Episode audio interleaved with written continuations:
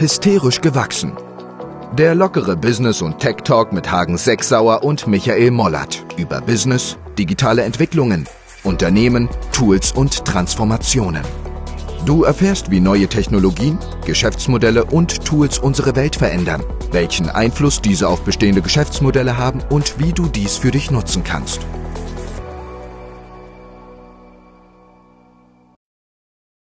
So, hallo Hagen. Hi, herzlich willkommen bei der 37. Folge von Hysterisch gewachsen. Anfang Ja, Februar. und es wird wieder kalt. Ja, scheiße. Aber da müssen wir durch. ja, gestern hat's geschneit. Ich bin gestern äh, äh, sozusagen meine Mutter abgeholt, äh, bin beim Harz und auf dem Wege dahin null Grad und mehrfach aus Hamburg sozusagen Schnee. Ganz erstaunlich. Ja.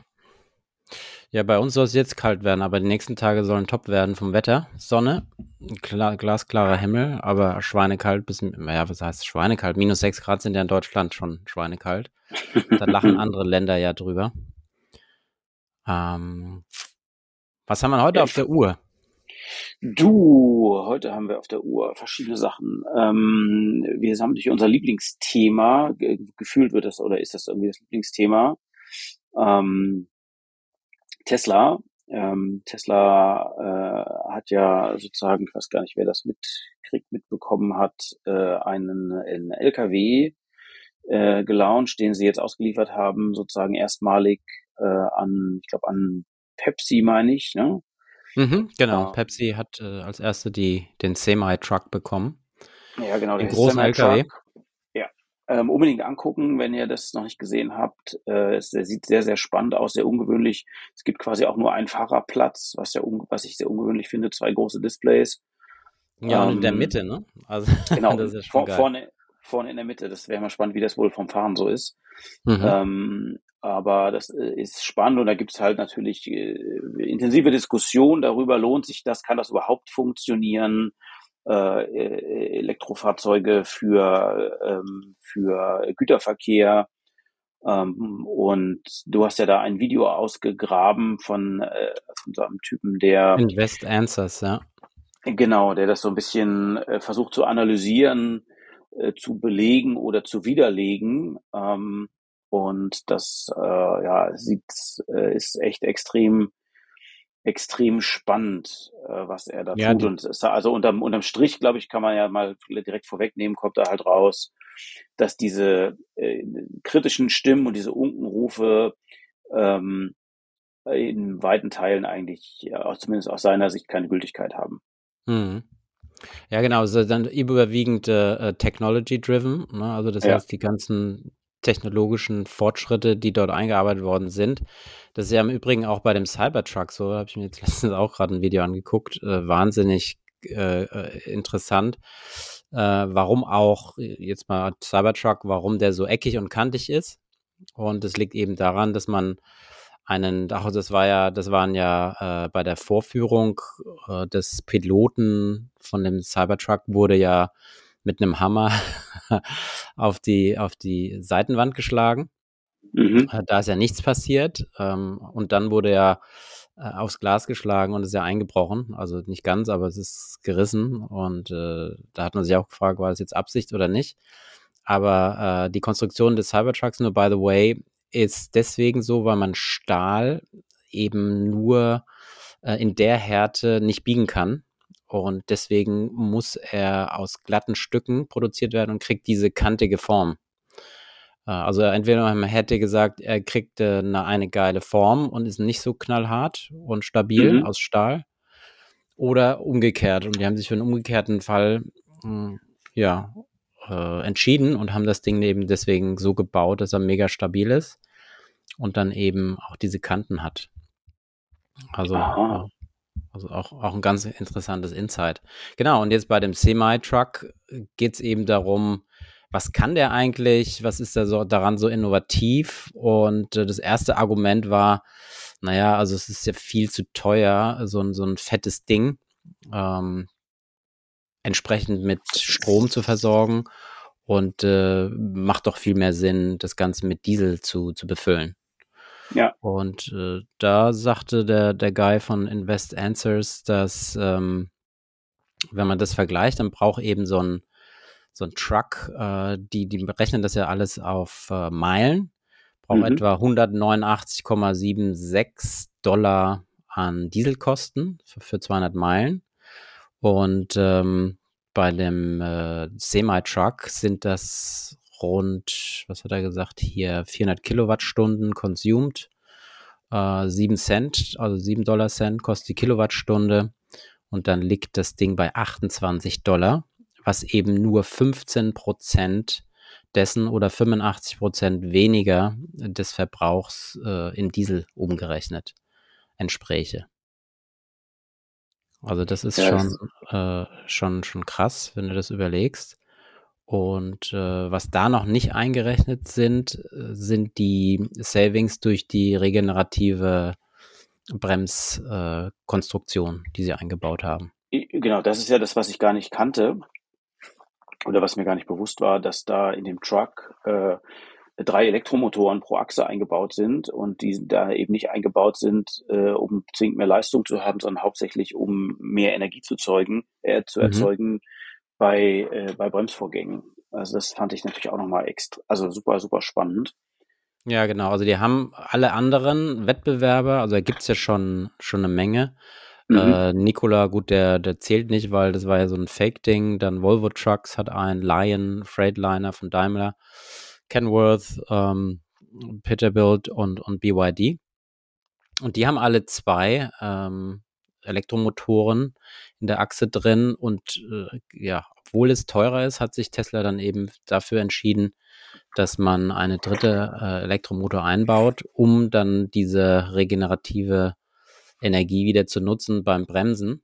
Und das kann ich mir auch gut vorstellen und es soll extrem dadurch äh, sparsamer sein ähm, und regenerieren und damit auch die Batterie Lebenszyk nicht Le Lebensdauer einer Füllung äh, erhöhen, weil du natürlich bei so einem fetten Boliden, wenn der bremst, extrem viel Energie wieder aufnehmen kannst. Ähm, und es gibt ja natürlich auch Strecken, gerade in den USA, die äh, über Berge gehen und wenn du dann runter cruist, äh, das merke ich ja selber bei meinem E-Scooter, den ich fahre, chargt das, das Ding schon wieder ganz gut auf. Mhm. Ja, das ist äh, ähm, also spannend. Das zeigt so für mich so ein bisschen die die disruptive Power am Ende des Tages, die die Tesla halt hat, ne? Mhm. Also sozusagen das Ganze, ich meine, jetzt, wenn man darüber redet, ist es wiederum so logisch, aber äh, tatsächlich das Ganze ähm, äh, sozusagen aus einer anderen Perspektive zu betrachten. Mhm. Äh, ja, aus dieser Perspektive nicht, ich brauche den, brauche den, brauche nicht die Power dafür, sondern ich, ich, ich nutze es dafür, um mehr Energie produzieren zu können in der Rekuperation. Mhm.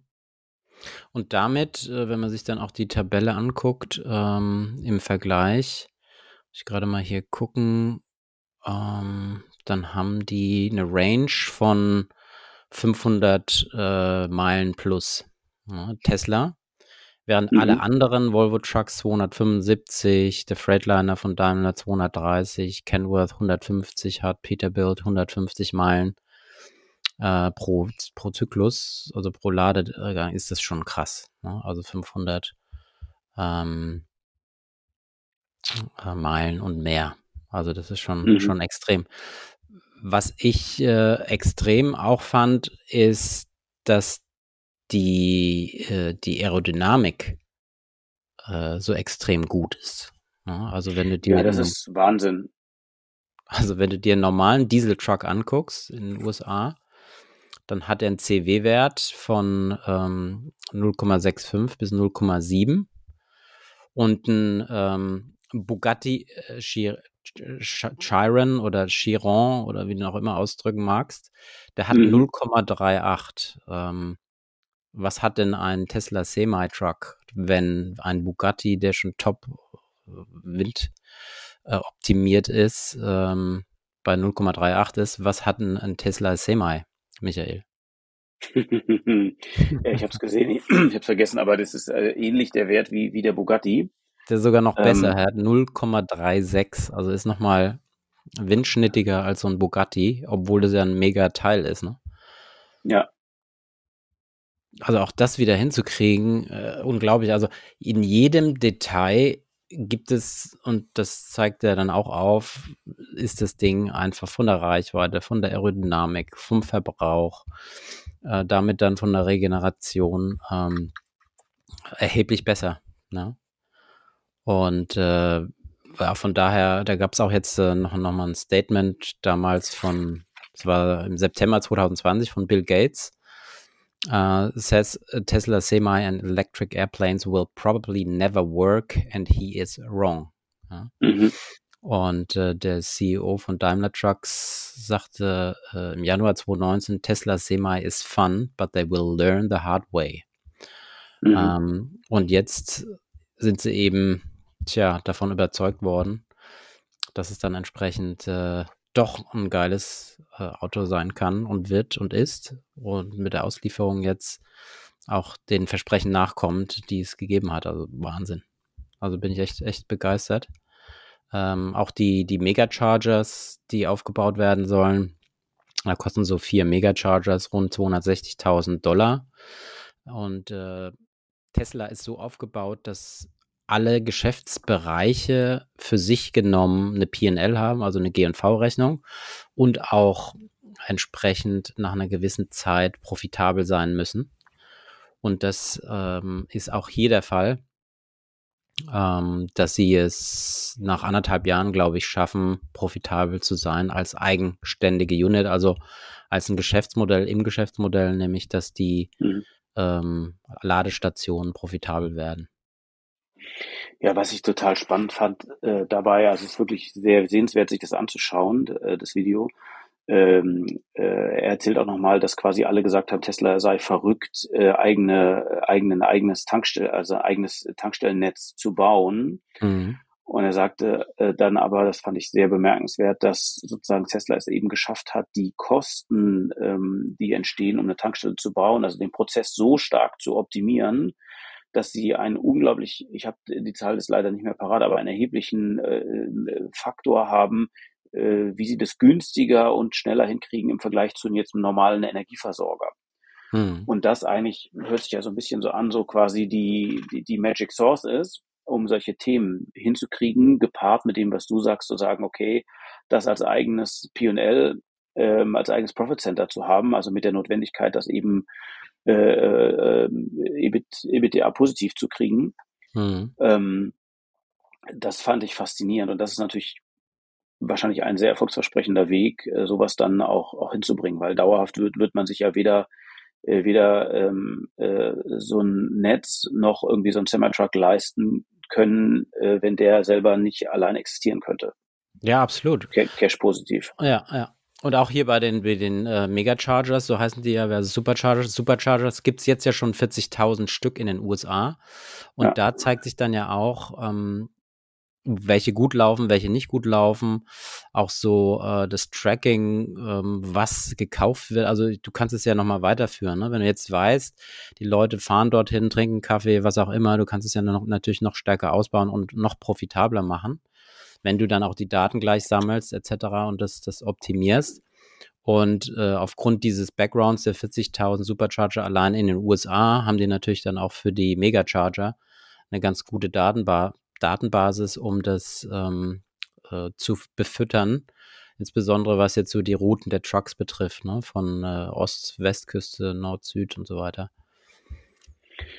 Also ja, das war geil. ja ähm, genau, das war ja auch ein, ein Argument, was ich natürlich auch ganz ähm, ja am Ende ähm, spannend fand, hm, dass der gesagt hat, äh, okay, ja, natürlich ist es richtig, dass es Limitierungen gibt, was sozusagen Reichweite angeht oder Fahrdauer. Aber es gibt natürlich diese Limitierung auch auf menschlicher Seite, dass ein Fahrer halt alle äh, regulatorisch alle x Stunden Pause machen muss, mhm. dass der alle y Stunden auf Toilette muss und so weiter. Also, ja. dass man das natürlich miteinander synchronisieren kann und es natürlich illusorisch ist, stand heute zumindest, dass da jemand zwölf Stunden fahren kann. Ja. Ja, also genau. Das ist natürlich auch, auch nochmal eine interessante Sichtweise zu sagen, ja, klar gibt es technische Limitierungen, aber es gibt natürlich auch menschliche Limitierungen, Stand heute. Und solange es kein vollautonomes Fahren gibt, wo man dann sagen kann, okay, so ein Ding kann dann halt 20 Stunden durchfahren oder mhm. auch immer, ja. Äh, bleiben diese Limitierungen, ja. Und auch die Zeit, also die typische Durchschnittszeit, die so ein Trucker dann äh, für Pinkelpause und Kaffee trinken und Essen äh, investiert und auch die, die Zeiträume dazwischen, zwischen den Pausen, reichen eben komplett aus von der, von der Batterieleistung, um das mhm. zu covern. Ne? Und das ist halt, ich meine, das ist halt datengetrieben. Wenn du vorher schon weißt, wie die Leute agieren und deren Verhalten kennst, dann kannst du natürlich auch so ein Ding bauen und musst sagen, okay, das muss mindestens eine Reichweite von X haben, damit es auch ein Trucker akzeptiert. Ne? Und mhm. auch so ein, so ein Logistikunternehmen. Und das ist natürlich schon Respekt, sage ich da nur. Ja, also es ist auf alle Fälle ähm, spannend. Und äh, also ich glaube ja, es wird natürlich ähm, auf alle Fälle diese Use Cases geben äh, für, für sozusagen Güter, Gütertransport elektrifiziert. Wir hatten das ja schon mal in einer anderen Folge mit den Volvo Trucks, die, die Amazon jetzt gekauft hat. Ne? Also wenn du so eine Art Intralogistik hast, sprich irgendwie Ware zwischen, zwischen, zwischen entweder im zentralen Warenlager und, und, und Subwarenlägern verteilen musst, mhm. ist es genau, wie du sagst, auch extrem datengetrieben. Das ist super berechenbar. Die Entfernungen sind klar. Also das, mhm. ähm, äh, es gibt garantiert diese Use Cases, wo das Sinn macht und es gibt garantiert auch Use Cases, wo das halt überhaupt keinen Sinn macht. Also wo es äh, Schwerlast äh, Sachen gibt über lange Distanz oder sowas. Ja. Aber allein jetzt diese, dieser Aerodynamik äh, das ist ja auch schon wieder faszinierend, wenn man sich überlegt, dass äh, wie lang es jetzt, äh, also es ist ja äh, per se jetzt nichts Neues, ähm, LKWs zu bauen und dass LKWs irgendwie äh, auch mit, wenn sie mit fossilem Kraftstoff betrieben werden, dass die Energieeffizienz ein, ein erheblicher Faktor ist ähm, mhm. für Logistikunternehmen, also auch ein Entscheidungskriterium, kann man sich ja immer wieder fragen, okay, aber warum ist das bisher eigentlich so nicht passiert? Ne? Ja. Und oft war ja auch das Argument, die sind viel zu teuer, die Dinger, und der liegt eigentlich auch vom Preis 150 bis 180.000 Dollar äh, in der Range, die klassische LKWs, also die ICE-Dinger, also ICE geschrieben, das sind die Verbrennermotoren, mhm. ähm, auch entsprechend. Also auch da bist du natürlich voll auf der Linie. Ne? Also, also richtig cool. Ähm, wie gesagt, Cybertruck können wir vielleicht auch nochmal reinnehmen. Ähm, wenn wir da nochmal ein bisschen stärkere Recherche machen. Äh, vielleicht wollen wir nochmal kurz dann zum nächsten Thema gehen. Und zwar gab es ja die Preisschlacht ähm, von mhm der wir ja auch sprachen. Tesla hat ja zweimal die Preise reduziert, gerade in den USA besonders, aber auch in, in Deutschland um bis zu 17 Prozent, insbesondere das Model Y äh, ist jetzt um 61 Prozent im Umsatz dadurch gestiegen, in den Absatzzahlen durch die Preisreduzierung. Das ist auch interessant, und zwar in, in China. Das ist ja auch der, mhm. der größte Markt. Ähm, und Ford, Ford hat ja auch mit dem F150, diesem Truck, den es ja auch in Elektro-Version gibt, äh, ist nachgezogen und hat jetzt auch den Preis reduziert dafür. Äh, und äh, ja, Herr, unser Blume von VW, der neue Chef, hat allerdings gesagt, ähm, tja, wir werden nicht diese Preisschlacht mitgehen. Klammer auf, können, Fragezeichen, Klammer zu. ähm, müssen ganz klar an ihrer Preisstrategie festhalten. Ist natürlich auch die Frage, Genau, können sie das oder können sie es nicht? Tesla hat ja eine Marge gehabt von 30 Prozent. Das wird natürlich ganz stark reduziert werden. Viele Analysten gehen davon aus, dass die auf bis zu 20 reduziert werden wird, die 20 auf 20 Prozent Rohertrag, wenn du so willst, durch die Preissenkung. Auf der anderen also, äh, Seite ziehst du auch einen extrem ähm, großen ja, Markt an sich oder eine Nachfrage an sich. Äh, aber VW wird wahrscheinlich das nicht schaffen, weil sie eben einfach wahnsinnig viel investieren in Software, in neue ähm, Industrieproduktion. Ähm, und tja, das wird wohl dazu führen, dass ein VW äh, Probleme haben wird, wenn die jetzt die Preise noch senken müssten, was die Profitabilität betrifft.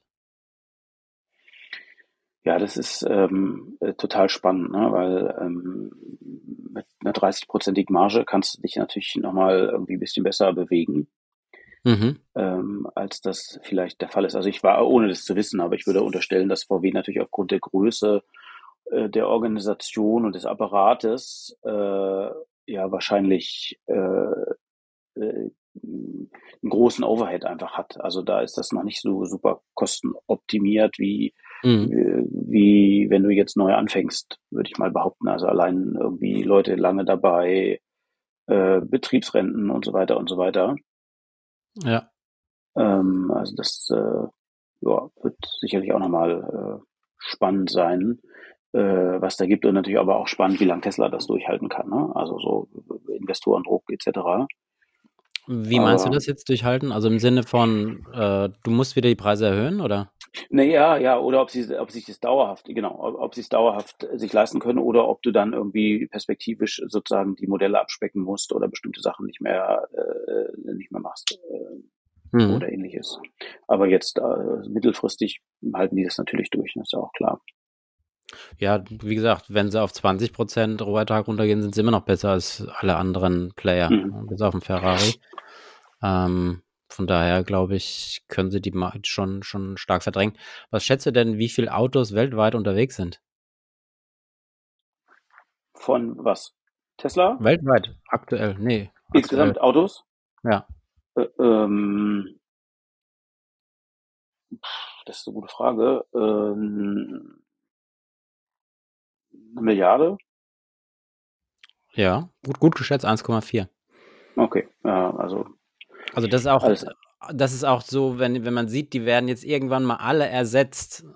Mhm. Vielleicht nicht alle, aber 90 oder 80 Prozent dieser 1,4 äh, Milliarden Autos in EVs, ja, Electronic Vehicles, dann kann man sich schon überlegen, boah, das ist ja ein Megamarkt. Auch wenn Tesla dann nur irgendwie 5% hat oder so oder auch andere Player, was das für ein Riesenmarkt ist, ne? Und wie lange das mhm. dauert. 20, 30 Jahre. Und ähm, ich finde, finde spannend, dass eben, also ich kriege nicht mit, welche deutschen oder andere Automobilkonzerne es schaffen, sich äh, als Produktionsunternehmen darzustellen und Innovationsunternehmen. Ich höre immer nur von VW, es wird Elektroauto kommen und es kommt eins und hier und dort, das gleiche bei BMW. Aber ein Tesla hat ja einen ganz anderen Ansatz. Die, die sind ja viel breiter aufgestellt und gehen ja noch in Innovation, ja, in Batterie, in Solar, äh, ähm, in äh, Roboter, wenn der kommt, ja, der Optimism und so weiter. Also die schaffen es, haben es gezeigt, dass sie schnell produzieren können, dass sie viel kosteneffizienter produzieren können. Das ist mittlerweile ist Tesla das sicherste Auto der Welt. Ähm, warum so? Und, und sie können, und sie sagen jetzt schon, dass sie in andere Bereiche gehen. Und deswegen äh, habe ich auch nochmal Aktien, kein, keine äh, Empfehlung, aber ich habe jetzt auch nochmal im Tief dann Tesla nachgekauft, mhm. ähm, weil das eben kein Auto, für mich ist das kein Autounternehmen. Ja? Also das ist der, der große Unterschied. Und deswegen kannst du einen Tesla nie vergleichen mit einem VW oder einem anderen, weil es eine ganz andere Vision dahinter ist und dass die einzigen sind, die gezeigt haben, dass sie Software, dass sie künstliche Intelligenz äh, und andere Themen im Griff haben und das auch exekuten können. Das ist der große Unterschied, glaube ich. Ja, das ist ähm, eine spannende Sichtweise, die würde ich, die würde ich teilen. Und wenn man jetzt ähm, äh, sich jetzt gerade anschaut, ähm, VW, ähm, ähm, so Skoda, äh, gibt es als Elektroauto Enyaq. Ist ganz cool. Das mhm. gleiche, ist die gleiche Plattform wie ID4. Mhm. Ähm, ist ein ganz, eigentlich ein ganz cooles Auto. Reichweite moderat, würde ich sagen. So, und da hast du jetzt, jetzt gibt es ein neues Firmware-Update, was das, das, die, das Speichermanagement deutlich besser macht und damit die Reichweite deutlich erhöht. Mhm. Was aber ist, du musst für dieses Firmware-Update, musst du zu einem Skoda-Händler fahren. Ach, du so, der muss dir, der muss dir aber sagen, wann das geht und äh, dich anrufen. So, äh, ich habe gelesen, es soll dann so sein, wenn das das erstmalig passiert ist, dass danach dann sozusagen du das selber tun kannst. Aber mhm. Äh, nehmen wir an, das ist so. Trotz alledem schiebst du ja jetzt einfach eine riesen, ein riesen Chaos vor dir her, dass du da alle ausgelieferten Fahrzeuge ähm, jetzt erstmal zum zum Händler bewegen musst. Und mhm. das ist, glaube ich, drei oder vier Stunden ähm, äh, musst du das machen. Ne? Also allein das ja. zeigt so klar, genau was du sagst, eben, dass es so einen Unterschied macht. Ne? Ja. Ähm, ja, das ist krass. Äh, Im Ansatz, dass das eine eben Softwarefirma ist, die eben ganz anders äh, aufgestellt ist und für jemand wie VW, und das ist wahrscheinlich für, für die, für wahrscheinlich alle traditionellen äh, äh, äh Pkw-Hersteller gelten oder überhaupt hm. äh, äh, Automobilhersteller, ähm, dass das halt einfach extrem Schmerzen für diese, für die ist. Ja, absolut. Du hast noch was anderes, äh, äh, bevor wir wieder mal so ewig lang über Tesla und, und äh, ja, Elon Musk sprechen, mhm. ähm, ausgegraben, dass er seinen Account auf privat umstellen muss? Oder warum? Er muss nicht, äh, äh, genau, also er, Elon Musk meinst du, naja, äh, Twitter-Account kam jetzt, dass er seinen Twitter-Account auf privat umgestellt hat was ja erstmal spannend, also was sich erstmal so als Nachricht äh, irgendwie extrem spannend anhört, das okay, warum das? Und die Frage, äh, die ihn wohl beschäftigt, ist, ob wenn du einen privaten Account hast, ob du mehr Likes kriegst als mit einem öffentlichen Account. Mhm. okay. ähm, und von daher soll das ein Experiment äh, sein, sozusagen, äh, um rauszufinden, ob das eigentlich stimmt oder nicht stimmt. Ja? Ähm, mal gucken, äh, äh, was da rauskommt. Äh, Meldung ist jetzt nicht, äh, die ist vom zweiten zweiten, also ist jetzt nicht, äh, also relativ aktuell. Mhm. Ähm, von daher mal, mal schauen, was da rauskommt. Ja, ich fand es halt nur spannend. Ich, was man natürlich wiederum nicht weiß, ist, ähm, ähm, äh, was es jetzt eigentlich genau ist. Also will er Twitter selber challengen? Ähm, äh, oder eben nicht, ja. Also er hat dann selber getwittert, this helped identify some issues with the system should be addressed within the next weeks, so, ne? Mhm. Ähm, was natürlich irgendwie auch wieder ja, ein ganz spannender Move ist, zu sagen, okay, ich gehe selber voran und challenge äh, jetzt aus seiner Sicht mein Unternehmen, ne? Mhm. Ja, Wahnsinn. Also, ja, ähm, und, und latest News ist ja auch, dass Twitter jetzt ähm, Ad-Werbe, also Werbeeinnahmen ähm, seinen Nutzern mitgeben will. Das heißt, wenn du jetzt einen Tweet machst und äh, anschließend wird eine, eine Werbung ausgespielt, wirst du auch künftig daran oder sollst du künftig daran beteiligt werden. Mhm. Das heißt, äh, wir haben ja gesehen und auch schon mal drüber gesprochen, dass, glaube ich, ähm, Tesla irgendwie ähm, 30 mal mehr Traffic oder 100 mal mehr sogar, glaube ich, Traffic bekommt als andere Automobilhersteller auf Twitter. Mhm. Aufgrund eben der, der Bekanntheit und, und, und.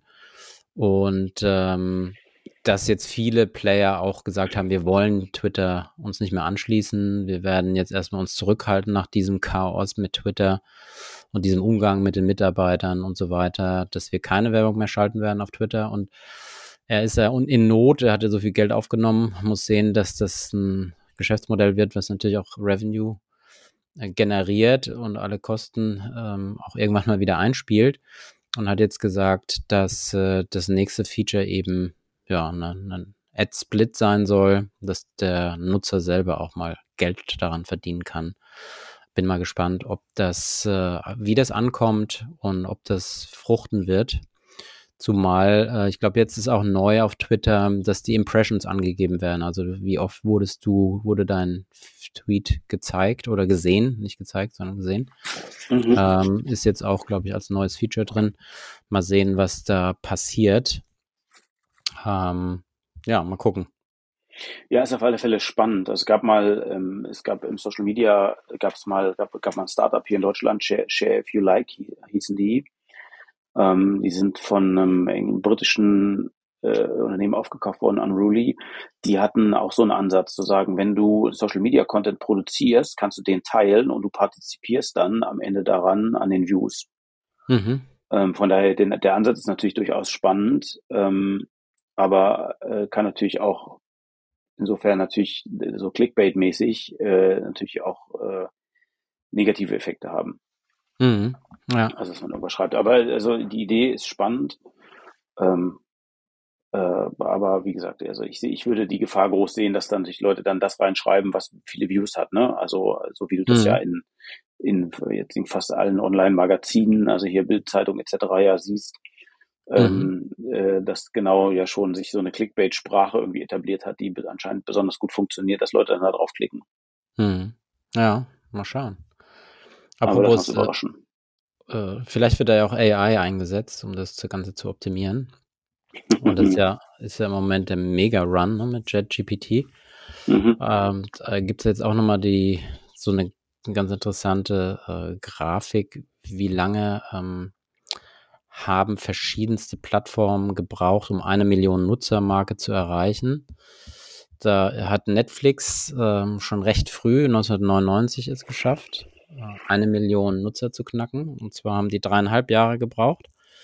Danach kam Twitter 2006. Äh, die haben dann zwei Jahre gebraucht.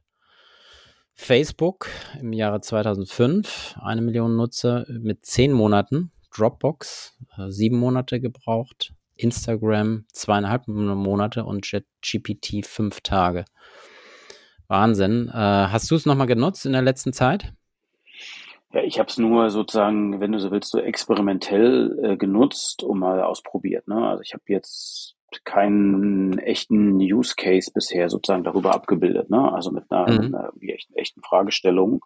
Ja. Ähm, ähm, nee, hast du das gemacht?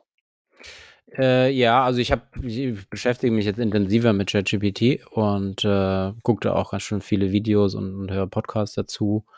Gibt es ja ganz interessante Themen, ähm, die ja auch redaktionelle, also Verlage nutzen können. Ne? Wir hatten es ja schon mal besprochen, dass du ähm, sowieso Fußballergebnisse super einfach, keine Ahnung, Verein A gegen B, äh, Ergebnis, Rangliste, dass du das natürlich sofort auch ähm, einsteuern kannst, digitalisieren kannst und dann auch als äh, einen Nachrichtenfeed automatisiert mitgeben kannst.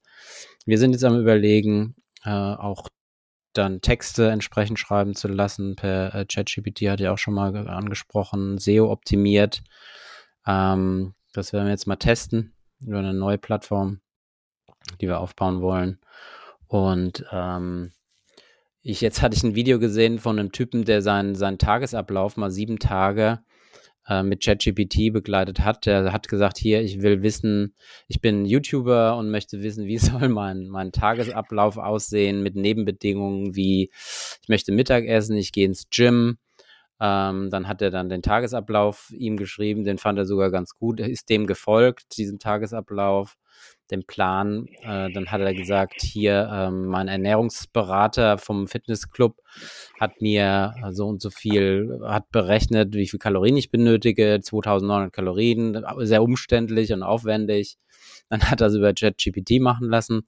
Der hat dann äh, 3140 Kalorien Tagesbedarf berechnet, irgendwie ein paar Sekunden äh, war da ziemlich erstaunt äh, über das Ergebnis, wie schnell das ging. Natürlich gibt es auch, auch äh, Dinge, die nicht so gut liefen.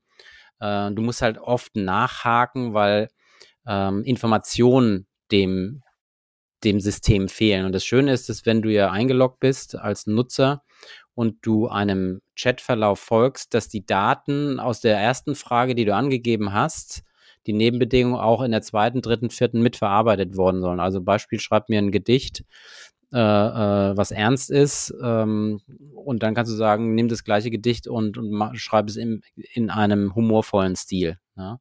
Mhm. Und wenn es drei, vier, fünf, sechs, sieben, acht, neun, zehn Stränge sind, dann wird, bleibt das System trotzdem an den, an den Infoblocks dran und nutzt es. Und das ist halt natürlich interessant, weil es geht uns ja genauso. Ähm, im Gespräch, wenn wir äh, irgendwas erarbeiten müssen, dann brauchen wir auch eine Menge an Informationen, aber auch Briefings und, und Background-Infos und äh, Interviews etc. Es wäre auch die Frage, ob man so Interviews nicht auch äh, ziemlich schnell digitalisieren könnte als Berater. Ne? Oft gibt es ja diese Fokus-Interviews, die du machst mit, mit Managern. Äh, also äh, da beschäftige ich mich gerade intensiv mit und ja, finde es eben ganz spannend, was äh, Leute jetzt im Netz gerade äh, damit machen und äh, das einsetzen.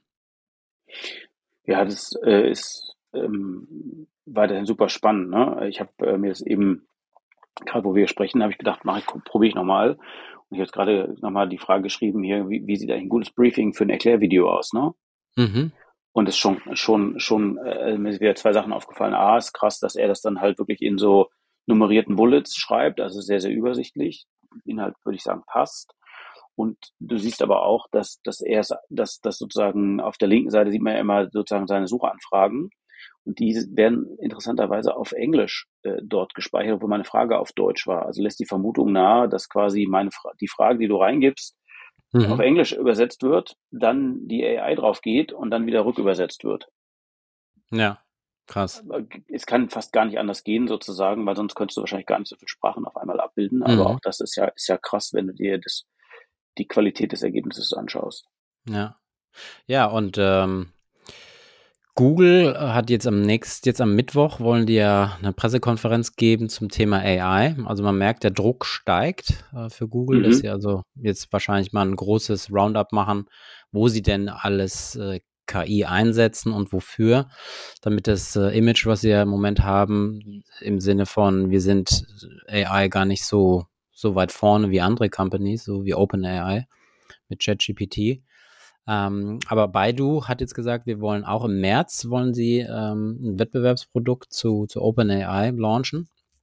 Und ich weiß nicht, ob du das, das Portal kennst, BuzzFeed. Das ist ja, ja, Mhm. ich, ich sag mal, ein, äh, ja, ein Blogportal mit News etc. Äh, deren Aktienkurs ist ja um mehr als äh, 300 Prozent gestiegen kurzweilig, äh, als sie gesagt haben, wir werden jetzt auch OpenAI einsetzen, um redaktionellen Content etc. automatisiert ablaufen zu lassen. Also es gibt natürlich mega Hype, natürlich das Thema wieder überhyped in Teilen, wie man an diesen Aktienkursen auch sehen kann. Auf der anderen Seite habe ich, ist das schon so ein iPhone-Moment, glaube ich, den jetzt die Menschen sehen, wenn sie ChatGPT nutzen der äh, extrem zu, zu Veränderungen führen wird, glaube ich.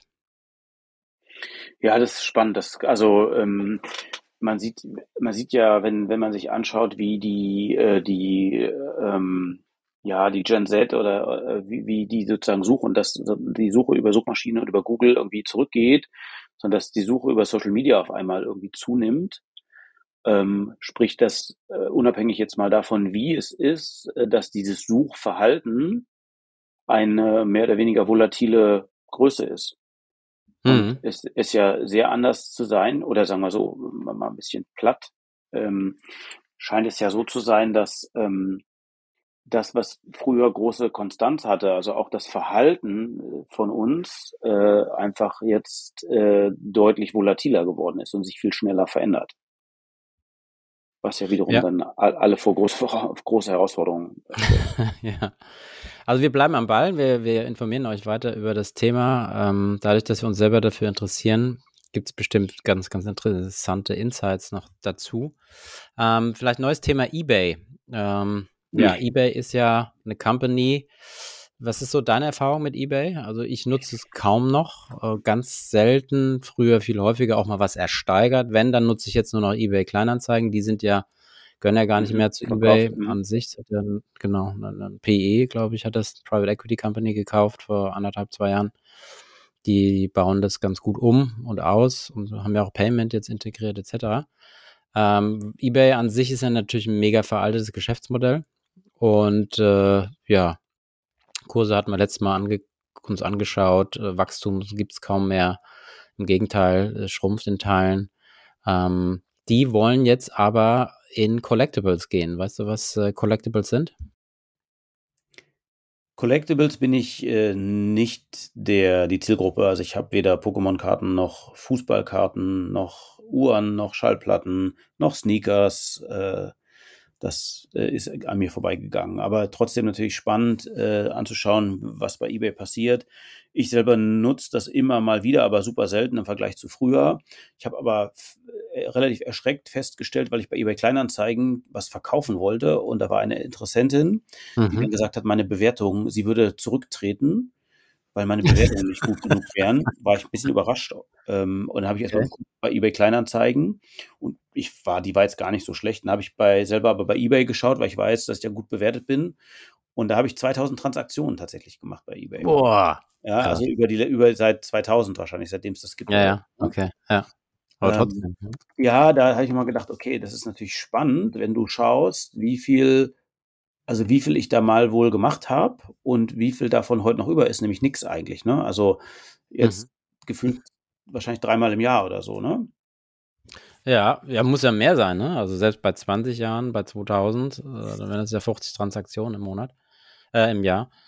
Ähm, das ist schon, das ist schon, schon heavy, ja. Ja, aber jetzt ist es halt vorbei sozusagen. Also das will ich ja sozusagen, was du gerade gesagt hast, kann ich ja nur Mhm. bestätigen. Ähm, und jetzt kommen wir zurück zum Thema. Das war ja das äh, sozusagen äh, dein, dein Schwenk genau. in eBay genau. will, will da in einen anderen Markt gehen oder zumindest. Genau, also eBay baut ein Wallet auf, muss man sich so wie bei den Kryptos vorstellen, so Ledger, da kannst du ja deine Kryptos drauf speichern, äh, in Anführungszeichen. Also du hast dein eigenes Wallet, dann deine Brieftasche.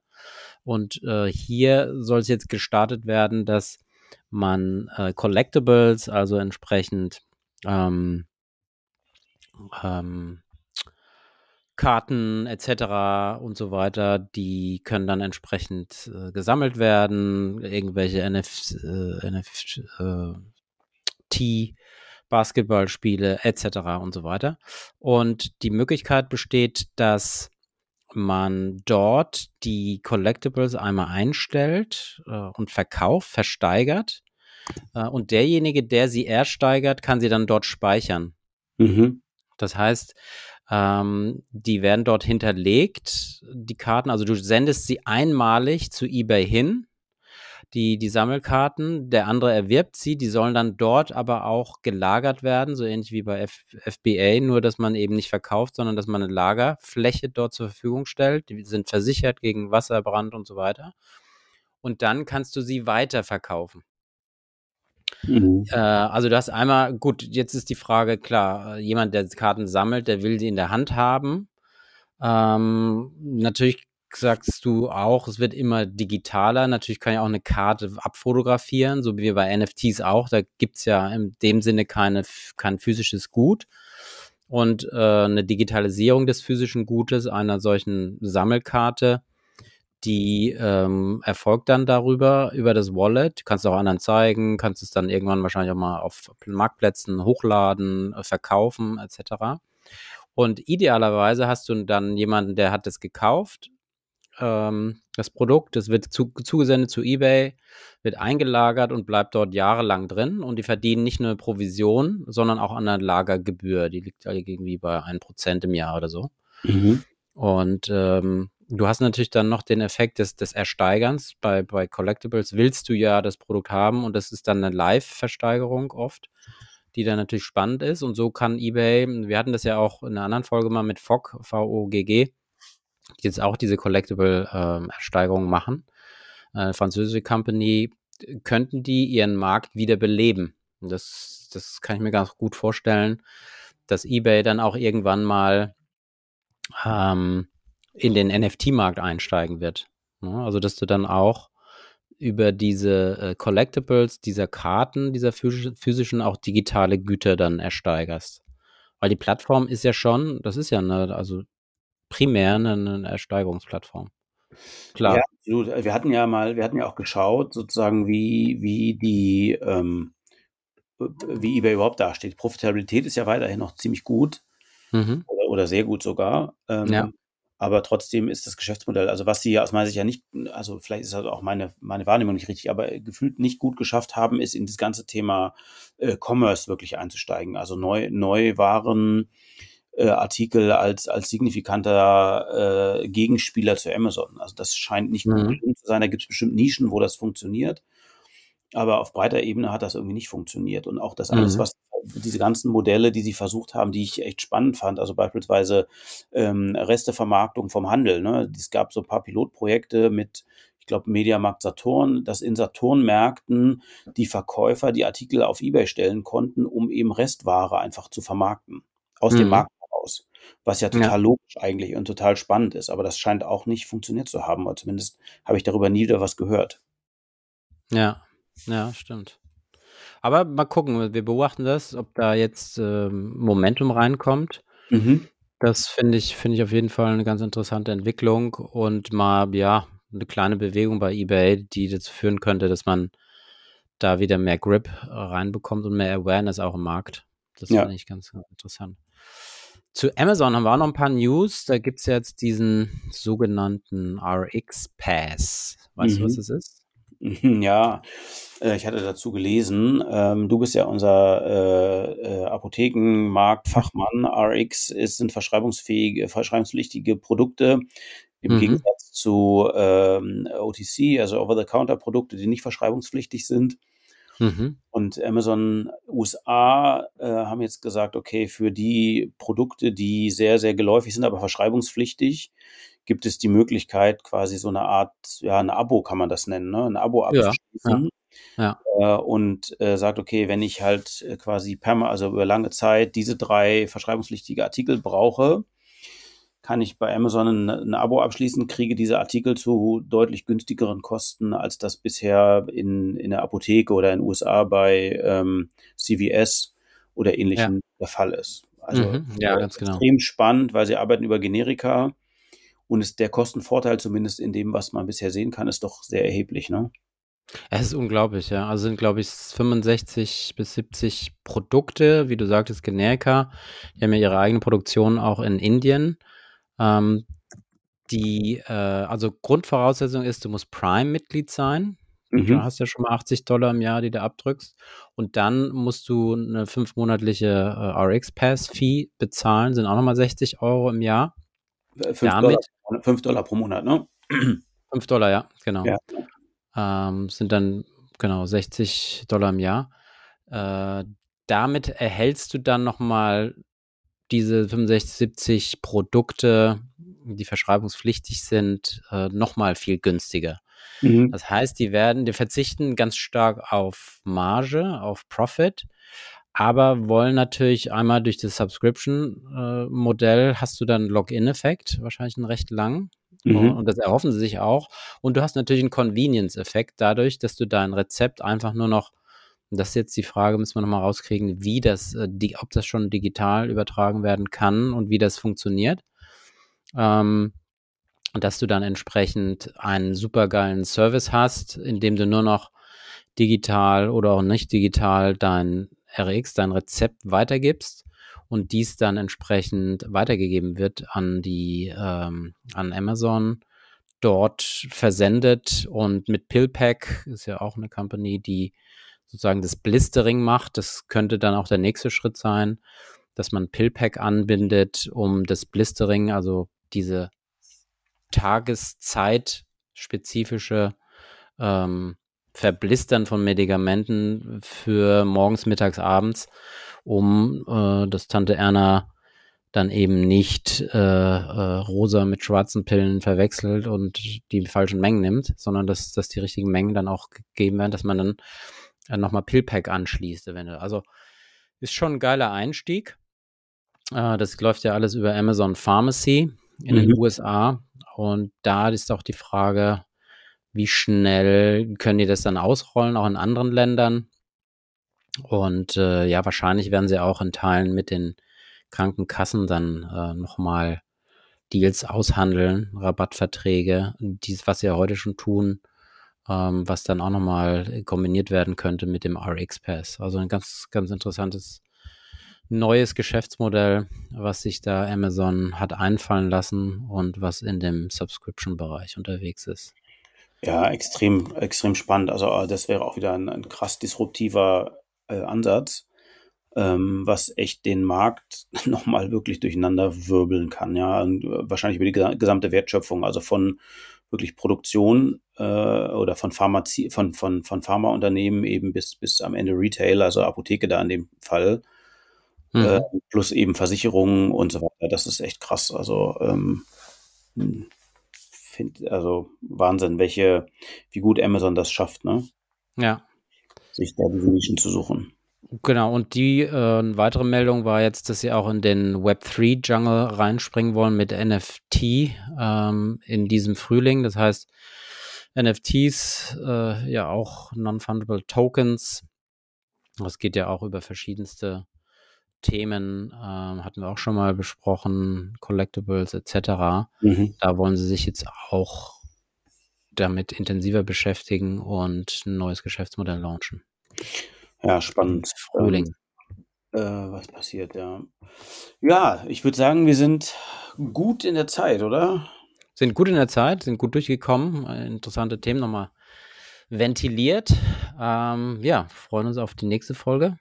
Wenn ihr Fragen habt, sendet uns eine Nachricht an podcast.hysterisch-gewachsen.de.